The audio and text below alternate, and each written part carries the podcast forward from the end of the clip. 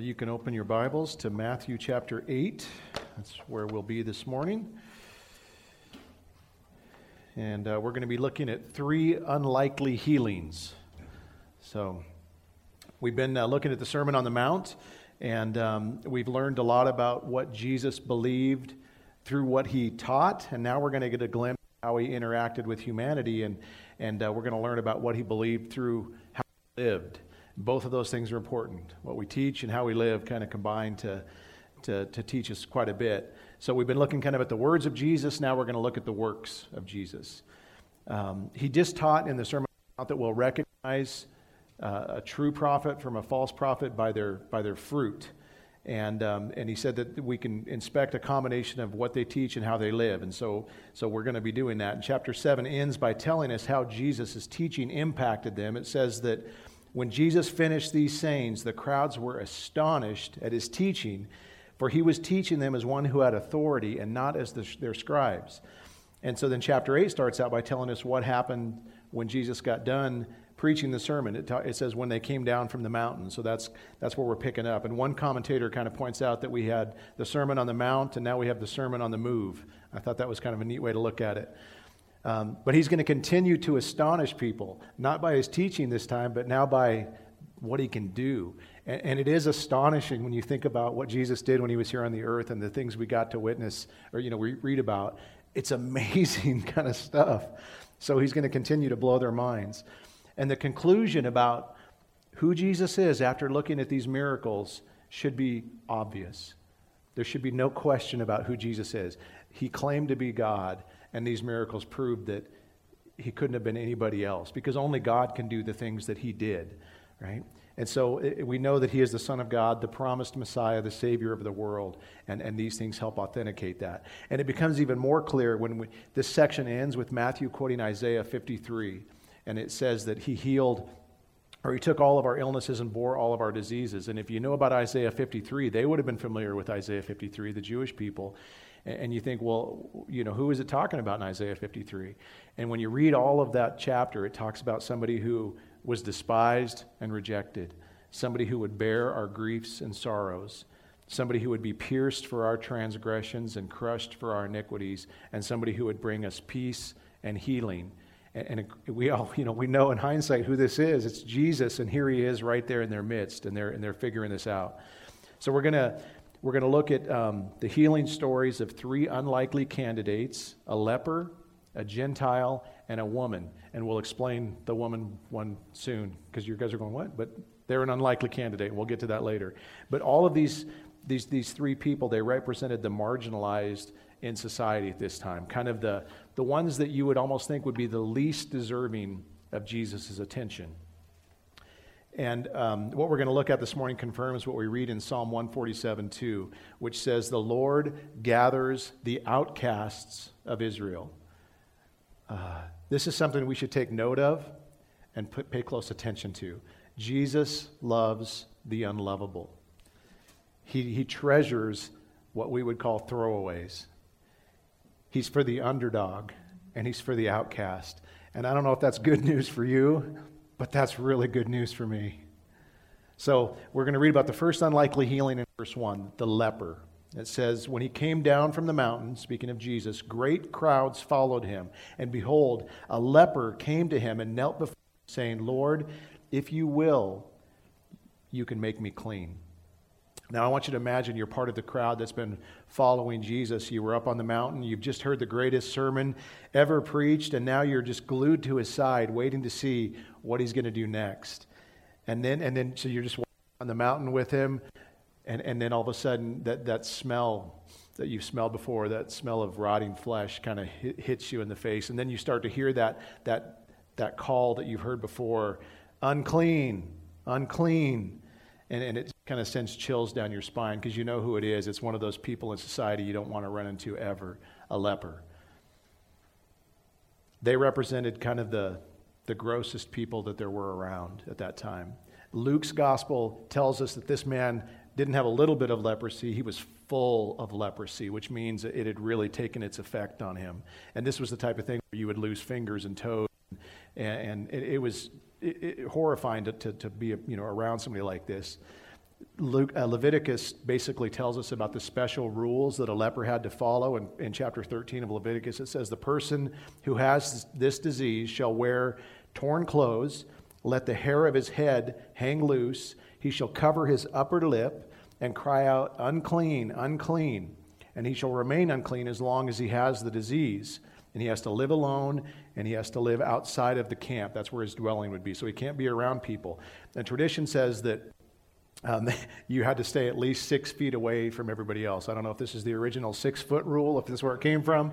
And he also had to cover his his mouth. So there's you got the mask and the six feet. I don't know if they this is where they got it from. Probably not. But but now you see this leper approaching Jesus. How will Jesus react? How will he treat such a disgusting person? Okay, now I want you to imagine. You're not part of the crowd, but now imagine you're the leper. Think about what it would be like to be this man. Josephus, uh, the famous Jewish historian, said that lepers were basically dead men walking. Most people assumed that the disease they had was a result of personal sin. Um, in other words, if you had leprosy, you did something to deserve it. God doesn't like you. He's judging your sin and, and, and the way, you know, you, something you've done. That was the idea. And unfortunately, this is, it's normal to think this way. I don't know why we think this way, but we do. We used to work with a, a ministry called the Elisha Foundation. It's still a ministry we support as a church, um, but they basically minister to families who have children with special needs. So disability, Down syndrome, you know, different things like that. And it, and it was amazing when you would get to know the parents of these little ones, almost without exception. All of them believed that their child was the way they were because of something they had done as parents to deserve it. It was heartbreaking, but they all came to that conclusion. I did something, and God has judged me for it by giving me a child like this. Wow. The, the weird thing is, if you've ever been somebody around that has Down syndrome, they're the one of the biggest blessings in the world. It's like you've been blessed, not cursed, but that's that's a whole other subject. But it was... It was bizarre to see this mindset, but we see the same mindset in people like us. You know, if you remember John chapter nine, this is the story of Jesus and his disciples. They're walking, and they come close to the temple, and there's this man who was a familiar man to them because they'd seen him a lot. And the disciples asked Jesus a question, who sinned, this man or his parents, that he was born blind? That was the question they asked. They just made the assumption, well, it was either him that sinned as a baby. I don't know how babies sin in the womb. If they kick too hard, or what, you know, how did, what, what could a baby do in the womb that would cause blindness? I don't know. But they assumed it was either hit. That's, that's quite an assumption to make. There are a couple of problems with this way of thinking. The first one is, is if this is how God does things, what I would have right now, leprosy and blind children. It's the truth. If God is going to judge me based on what I've done, judgment, then I would have both of those things would be true of me. The second thing that we know um, that's wrong with this way of thinking is the Bible makes it clear that yes, sin and death and disease, all of those things are a result of sin, but but the, the fall of man, sin in general, not necessarily specific sin. Now there are times when when your own specific sin, like for instance, if you smoke twenty packs of cigarettes a day and you get lung cancer, it's like, yeah, we can we can connect the dots to that. You know, yeah, you're not being smitten by God. You did something that caused that. Or if you if you drink like a fish all the time and your liver fails, well, we know what caused that. But if you see somebody that's got Down syndrome, we we don't know how to connect the dots to that. We can't assume that there's, you know, don't don't be that kind of person that, that assigns personal sin to those situations. That that's above your pay grade. That we put that in, in God's in God's inbox, not ours. In the case of the man born blind in chapter nine, they were dead wrong. They were completely wrong. And Jesus tells them the reason. It wasn't he, that he sinned or that his parents sinned. He says it was so that the works of God might be displayed in him. That's an amazing statement if you think about it. He's basically saying, no, this man was born blind so that right now I can heal this man, restore his sight in front of you all, and God would be glorified. That's why he's blind. There's part of me that if I'm the blind man going, what was that again? I was born blind so that God could be glorified through this healing right now. I've been blind my whole life for this moment so God could be glorified. I couldn't help but think of Johnny Erickson Toddy. Do you remember her? She was this this young woman who died, uh, was paralyzed, not died, from the neck down in a diving accident. And, and her whole life, she's been paralyzed now. Do you know who this woman is and how she's glorified God through what's happened? It's like, wow, you know, God is glorified in her life more than most people I've ever known or met. This stuff happens. But there's no doubt that this leper had gotten used to the idea of people looking at him with judgment and disdain and assuming he was just a sinful person because of the condition he had. He had to live with that, but that doesn't stop him from coming to Jesus, right? He humbly comes before him, kneels down and says, Lord, if you are willing, you can make me clean. Just hear that statement again. Lord, if you are willing, you can make me clean. That statement should resonate with every sinner in this room, right? Lord, I am unclean. There is nothing I can do to make myself clean. Only you can do that, Jesus. But if you were willing, you can make me clean. That's my story right there. And I never had, I haven't had leprosy. I'm just a sinful man, and this is my story. And I love uh, what Jesus does. In verse three, it says, and Jesus stretched out his hand and touched him, saying, I am willing, be clean. And immediately his leprosy was cleansed. That means if fingers and toes were gone, they're restored. Whatever was going on, it's all it's all fixed. Just like that, in a word. Jesus has the power to cleanse and heal anyone, anytime, if he wants to. This is amazing. And if you think about it, this is the God who spoke the universe into existence with just a word. He can do that. He can just speak something and it will happen. But that's not how he chose to do this. He didn't just speak. It says that he reached out and touched the hand of the leper. You don't touch lepers. I mean, this is like, this is leprosy one oh one. Don't touch the leper. Don't touch him because you'll be unclean. You'll get what they have. And, and Jesus, that's why you have a six-foot perimeter, right? Don't, don't touch him. Just, just speak the words, Jesus. You don't have to touch this man.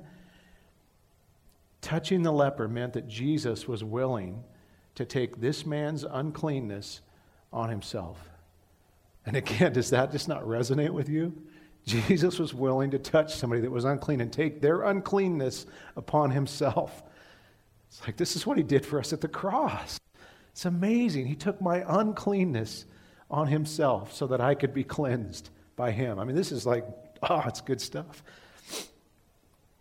Verse four says, and Jesus said to him, see that you say nothing to anyone, but go, show yourself to the priests, and offer the gift that Moses commanded for a proof or a testimony to them. Now this is Leviticus fourteen. When, if you were healed from leprosy, then you would go to the priest and show, they would inspect you, and they would say, okay, now you're clean, you can come back into the camp. There were rules that you had to follow in, in this regard. But Jesus says, don't tell anybody who did it. And this was before Jesus had, you know, been outed as the Messiah. He was still keep, trying to keep everything on the D L. So he's like, don't, don't tell them. But when they see what happened, because leprosy like this didn't get cured. Uh, Miriam, Moses' sister, was probably the, you know, in the Bible, the only other one that was cured like this. And so the priest would have known, okay, something's up. This guy had it. Now he doesn't. What's going on? So there's this testimony that's brewing. But Jesus said, shh, don't tell anybody. But, but he doesn't that, does he? It's just the opposite. If Jesus healed you from your sin, go into all the world and tell everybody that will listen to you that I've been cleansed. That's what he wants us to do as his children right now. So that's the, the first unlikely healing we look at. And then in verse five, we read about the next one, the Gentile. Um, three things kind of stand out in, in this that make it an unlikely healing. The first one is just the fact that this man is a Gentile. Jesus at this point had come for the Jewish people. If you remember this, the the um, uh, Canaanite woman who wanted him to be, you know, he, she wanted him to heal, and he's like, I, I didn't come for you guys. I came for the, for, you know, the Jewish people. So this is weird because it's a Gentile. Secondly, it's because he's a Roman soldier occupying their nation right now. And I don't know if you can just imagine right now. Imagine that Russia came in and took over the United States, and there were soldiers all around, you know, with guns, and and they were telling us what we could do, where we could go. I mean, you would you would hate those people. You would not like those people at all. And that's, this is who this guy is. So that's weird. And then the third is that his request, his his desire for what he wants Jesus to do is for a slave, just a lowly servant in his home. Slaves had no value. I mean, you could you could replace a slave, they, but here he comes to Jesus for the healing of a slave. So all three of these things are a little weird.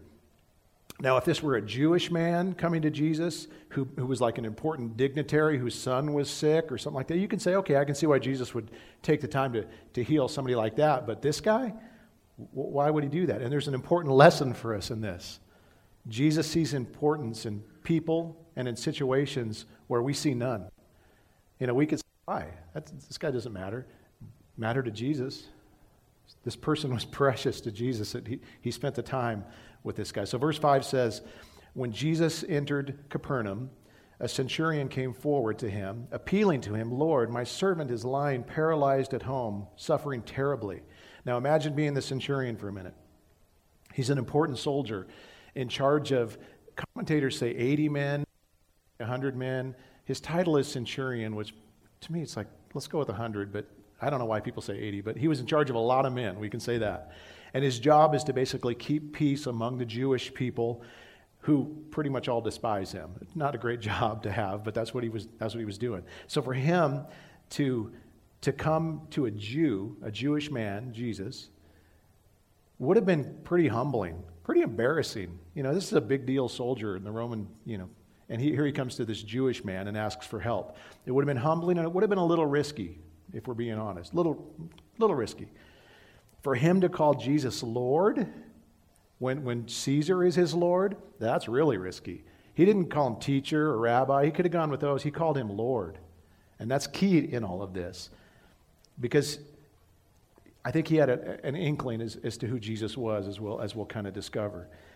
Now, he obviously cares about this servant and the terrible suffering that, that he's experiencing. And so he, he weighs out the cost. Okay, this is going to be humbling, embarrassing, risky, but worth it.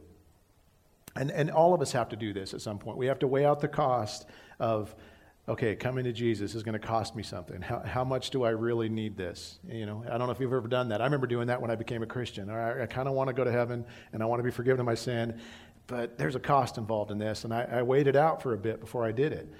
And, you know, it's kind of like those stubborn people that don't want to go to the doctor. I've heard there's people like this out there. I'm not one of them. I am one of them. Uh, you, you know, it has to get really bad before I'll go to a doctor. Like something's got to be almost ready to fall off. You know, it's like, okay, maybe I should go in now because I'm that stubborn. And that's, you know, you have to, has the scale tipped for you yet? How desperate are you for salvation? How, how great is your need to be forgiven of your sin? Have you reached that tipping point yet? Or are you still kind of holding out till it gets worse? If you haven't come to Jesus, I've got good news and bad news. uh, the bad news is your situation is far worse than you think it is.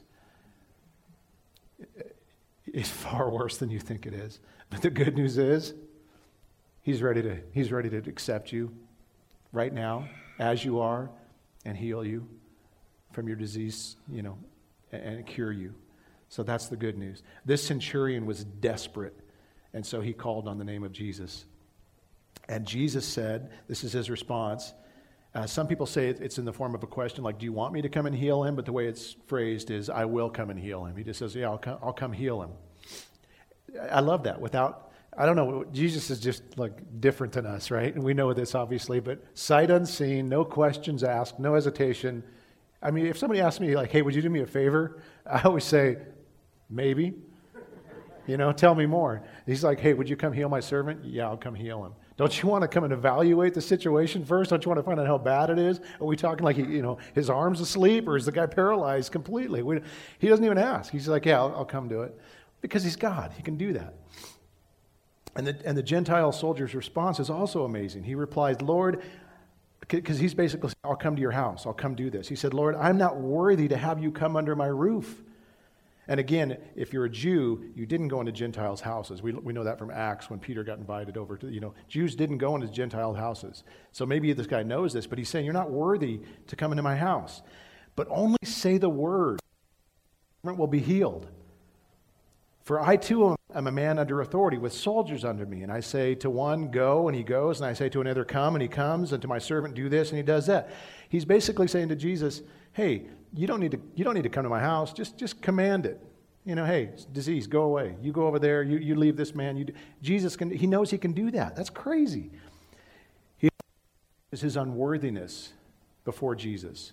Like, you're not worthy to come into my house. He knows that. And on paper, this isn't true at all. This is a Roman soldier, a centurion, an important man. And he's saying, I'm not, I'm not worthy to have you come into my house? A Jewish man? That doesn't make sense. It means that the centurion knew who Jesus was.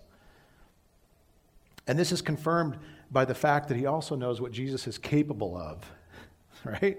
If you think about it, this guy knew that Jesus was all-powerful because he could heal. He believed that. He knew he was all-knowing because it's not like he, you know, he knew the guy's address. You know, he didn't know who, who this guy was or what house he was in or where he was. So he knows, he, he believes he's all-knowing, all-powerful, and that he's all-present, omnipresent, because he doesn't even have to go to the house. He can just do it from where he's at. Who, who, who does that describe? God, only God. This guy knows Jesus is God. It's kind of cool. He has to know that. Jesus' own people couldn't figure this out. The Jewish people couldn't figure this out. And here's this Roman soldier who's like, I know who you are. That's cool. And this causes Jesus to marvel. You know, there's not a lot of places where we read about Jesus just marveling. But it says here in verse ten, when Jesus heard this, he marveled and said to those who followed him, truly, I tell you, with no one in Israel have I found such faith. He's impressed by this guy's faith. That's kind of neat. I don't think there's ever been a time when Jesus has been impressed with my faith, but with this guy, he is. This is a guy who's not, he's not been steeped in Jewish history. He doesn't know all of the traditions and all this stuff, but he knows exactly who Jesus is, which is pretty amazing. You know, it reminds me that uh, when Jesus, or David taught a couple of weeks back about when people come before Jesus saying, um, you know, Lord, I did this, I did that. And he said, I, n- I never knew you. Depart from me. And in verse eleven, Jesus kind of has a similar idea where he, where he talks about people who think that they're in simply because of their Jewish blood, Jewish heritage, Jewish tradition.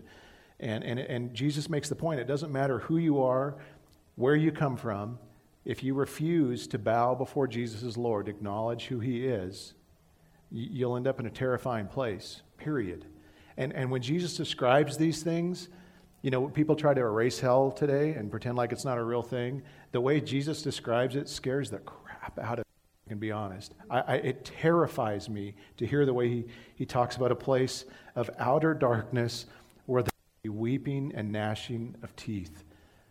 It, it's, it should, uh, you know, I, we can say we believe in the reality of hell, but if we do, it will motivate us to tell people about Jesus. Verse seven, he says, I tell you, many will come from the east and the west. He's talking about other people other than just Jewish people, and they will recline at the table with Abraham, Isaac, Jacob, and the kingdom of heaven, while the sons of the kingdom, Jewish people, will be thrown into outer darkness in the place where there will be weeping and gnashing of teeth. So he's saying not everybody who is Jewish is actually going to make it in, and and, not, and some Gentiles are going to make it in, and it's going to be a mixed bag of, of some of each. So he, you know, the point is that God's plan has always been to include all nations in his plan of redemption. That includes us, which I'm You know, it includes a, a Gentile centurion um, who, who's here. And, and I just want to remind you guys, don't ever take it for granted that he's invited you to sit at his table. You just ever thought about that? God, the God of the universe, has said, you can, you can be at my table with us. He didn't have to do that, and he's included us in that, which is an amazing thing. Verse thirteen, it says, and, and to the centurion, Jesus said, go, let it be done as for you as you have believed, and the servant was healed at that very moment. So he said, you don't even have to come to my house. You can do it from here.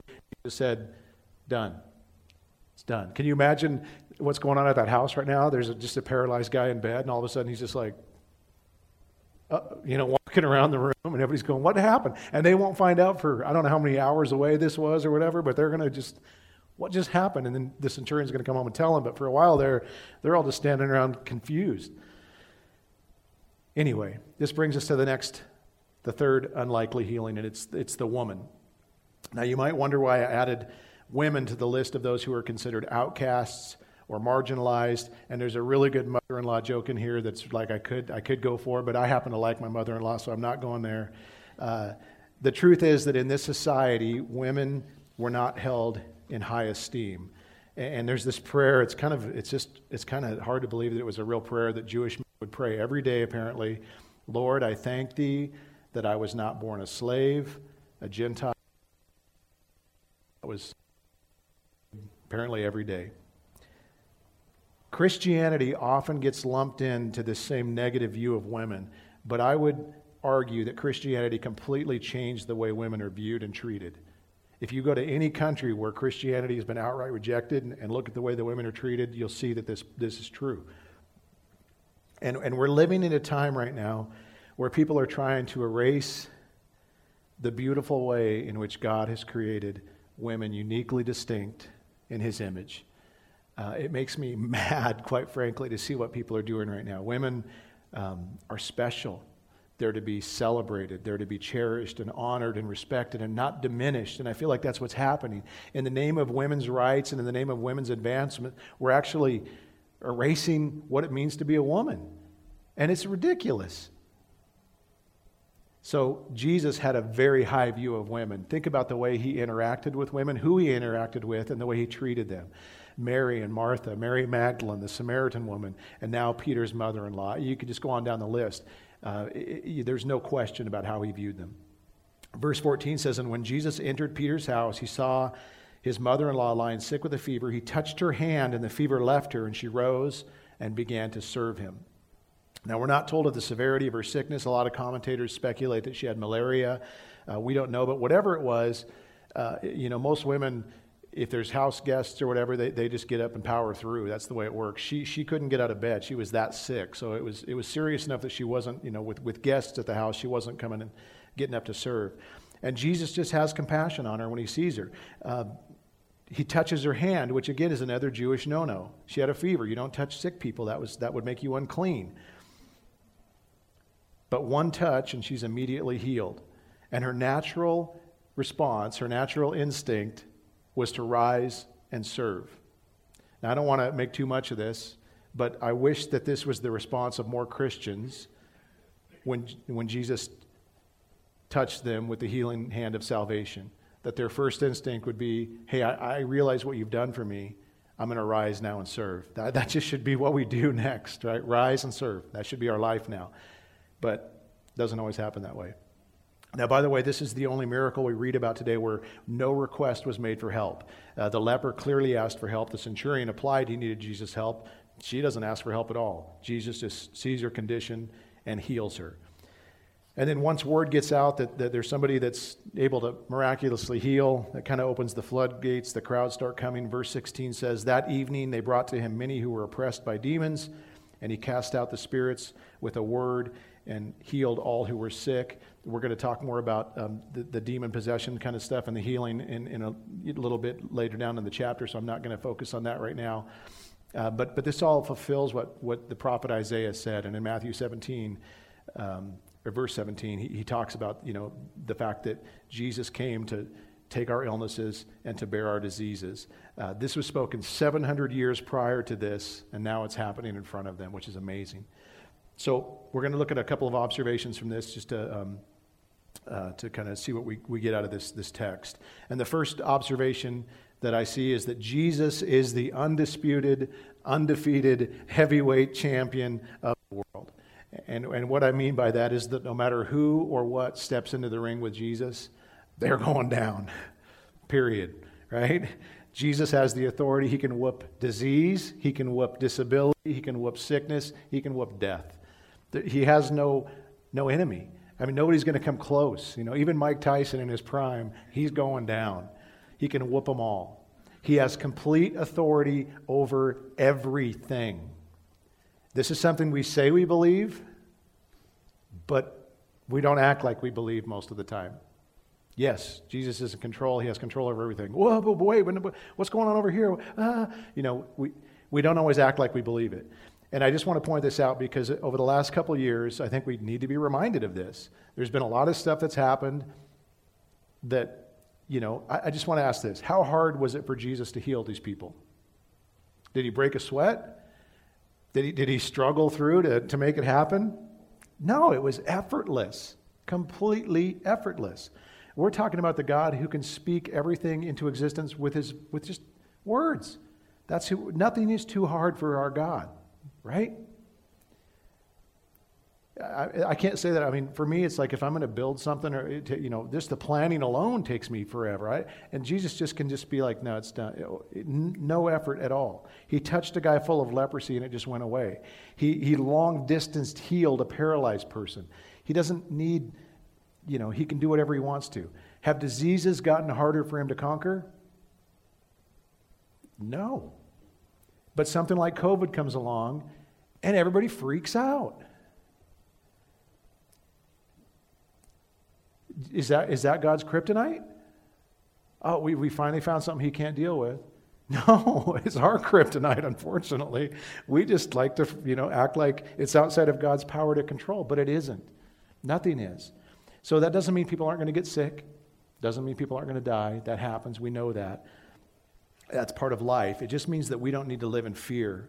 We can trust God's sovereign power, his control, and, and his will through it all. So, so that's the first observation. The second one is this. There is a difference between sovereign power and sovereign will.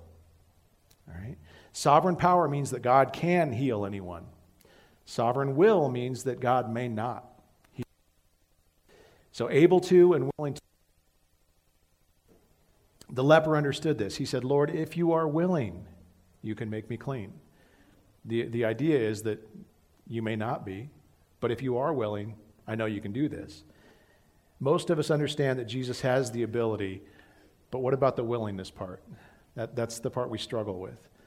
Uh, we've been taught this. This is something I know everybody's been taught, and, and I think we've bought into it. The more faith you have, the more willing or even obligated he will be to heal. Is that something we've all been taught? But but I don't I don't think this is true. I, I know faith plays a part in this. Don't misunderstand me. But but but with that thinking that it's more up to us than it is up to him. Do you, do you see that? I don't think that's how it works. How much faith did Peter's mother-in-law exhibit? She's just laying in bed sick. She didn't do nothing. He just walked in and said, oh, I want to heal her. And he did. Right? Um, if you were to think about the Apostle Paul for a minute, if you were to rate the Apostle Paul's faith on a scale from one to ten, where does he land on that scale? I'm, I'm giving Paul a ten. He's a ten, right? Um, he asked God in faith to remove a flesh or a thorn from his flesh multiple times. Did that result in him being healed? His faith was a ten. Did it result in him being healed? No, it didn't. So Did Paul, Paul knew God was able, right? I mean, Paul saw God do amazing things. So he knew he was able. Now, we don't know what Paul's thorn was, and I'm kind of glad we don't. But it was a continual struggle for Paul that he wanted to go away, and God didn't take it away. God wasn't willing to do what Paul wanted. And, and, and it's not because Paul lacked faith. It's not because Paul or God didn't love Paul. It's because it served a purpose. We we don't necessarily know what the purpose was. Uh, you know, Paul may not have understood it, but he but he trusted that God had a purpose in it and that he wanted it there, and that was that was enough for him. And we need to learn this. We need to, to learn to think this way, and we need to learn to pray this way. Because if you're like me, the minute something bad comes into my life, I just say, Lord, take it away. No question. It doesn't matter if you have a purpose in it or not. Just take it away. I don't like it. That's the way we tend to pray. So it's not enough for us to power. We also have to factor in his sovereign will. And faith means trusting him either way. I, I think people like to think about faith as like it's the power of positive thinking. If I just, if I believe hard enough, then I'll get what I want. No. Faith means whether he says yes to what we want or he says no to what we want, we still trust in his goodness and trust in his plan. That, that's what faith is, no matter what. You know, if you think about it, when Jesus started to, to get arrested that night and uh, when they hung him on a cross, think about what the apostles were were going through at that time. They were praying. I mean, they, they saw Jesus' ability for years. They knew he could stop this if he wanted to. They saw him do greater things. They had to have been so confused and been praying, Lord, don't let this happen. But God had a purpose in it, greater than what they could imagine or greater than what they could see. And if they would have gotten their way, we wouldn't be saved. So praise God they didn't get what they wanted, because it would have resulted in none of us being actually saved. God was accomplishing something greater by allowing it. And sometimes we just need to understand, you know, God knows what he's doing. Amen? Yeah. There will be times when we can't make sense of what God's doing in our own lives or in the lives of others. And that's where faith comes in. And whenever I begin to waver and doubt, I look at the cross as my reminder that God knows what he's doing. Right? And this comes in handy when I doubt his desire to do good for me also, because I struggle with this. It's very easy for me to do this. My back went out a week ago, and I couldn't walk for about six, seven days. And I prayed repeatedly, God, make this go away. And and it didn't go away. I just kept, it, it was, it was. And I know everybody has stories like this. It's not it's not unique to me. But I start thinking, well, the reason he's not doing this is because because I'm a, a piece of garbage. And the reason he's not doing this is because he doesn't love me. And the reason he's not doing this is because I'm not worth it to him. And I start thinking that way. It's like, you know, I'm unworthy. Why would God want to do anything nice for me? I don't deserve his kindness. I, I start thinking that. And then I remember, wait a second. Did God send his son to the for you to suffer and die in your place? Did, do you think God doesn't love you? Do you think he doesn't care about you? Do you think he doesn't want what's good for you? Why would he have done that for you? And, and you know, what's he gonna, it just doesn't make sense. And so you have to remind yourself, go to the cross, spend time there, think about who he is and what he's like. And then understand, too, that the reason God is good to me is not because Brent is awesome. It's because my life is hidden in his son. Jesus is awesome. And that's why God is good to me. So that should be like a warm, comforting blanket of truth just to wrap yourself in whenever you need it. My Father loves me, and he's doing what's best for me, and I believe that. So healings are great when they happen, but they aren't guaranteed. And just remember that any and all healings are deserved grace from God, period. But they're also this. This is the next observation. They're also a preview of coming attractions. All right? So the miracles Jesus did had a definite purpose at that time. They authenticated his message and, and who he was and what he came to do, but they also authenticated what he had in store. Because there's a time, there's a kingdom coming where all of this stuff finally gets taken care of and dealt with. And so these healings and miracles are showing us what's coming, what's ahead for God's people. And that's that gives me great hope. If in Matthew nine, it says, Jesus went throughout the cities and villages, teaching in their synagogues, proclaiming the gospel of the kingdom, and healing every disease and affliction. He tied these things to the gospel of the kingdom. To, to uh, like, hey, here's a snippet of the kingdom. Here's a snippet of the kingdom. He's just, you know, that's why these healings are there, is, is it's showing us what's coming for us. Now, we're still looking forward to that last chapter, but even as we talked about this morning with people that are that are struggling with different diseases and and and, and hardships and so forth, the restoration of all things is at hand. It's coming. And I can't, there's a time when Jesus is going to reverse the curse of sin and death. And, and all those things will be no more, and everything that he desired from, for his creation from the start will come to pass, and it will be ours if we're his children in his kingdom. So I can't wait for that day when everything we broke gets fixed, right, and restored, and it will never get broken again. We can't screw it up, which is good news for us. The last observation in the passage is this. If Jesus loved the outcasts, shouldn't we love the outcasts? The people in these accounts represent the least among us and the least likely to be healed. But how did Jesus treat them? He treated them as though they were very important. He paid attention to them. He loved them. He treated them with dignity and respect. He cleansed them. He healed them. He restored them. What do we do with these sorts of people? Are we like Jesus to them, or do we do our best to avoid them? When we when we hear the words unclean, unclean, are we like, oh man, I hope somebody else deals with that, and try to get away from the situation as quick as we can? Imagine if, if Jesus had just got done preaching this sermon. He's walking down the, the mountain. Everybody's watching to see what he's going to do, and a leper approaches him, and he just kicks him to the curb. Get away from me, you, you weirdo. You unclean jerk. Get away from I mean, can you imagine what, what would that have done to everything Jesus just taught? If he would have treated that guy like that. Kind of erases it, doesn't it? That's not what he did, but his credibility would have been ruined, and it's true of us as well. More than ever, our talk needs to match up with our walk. If we're going to teach what Jesus taught to people, we ought to live like Jesus lived to people. Make sense? And as much as we don't like to think of ourselves as the outcasts that Jesus came for, we are. We're included in that group. So so don't ever think you're above the outcast or the underdog. You're one of them. Yeah? That's who Jesus came for. If if you're in, that's that's why. You know, the way he picks his team is, is, is a little bit, you know, it's not the way we pick the team. He goes for the people like us. Praise God that he does. It's just this cool picture, by the way. You know, the, the walls of the temple would isolate.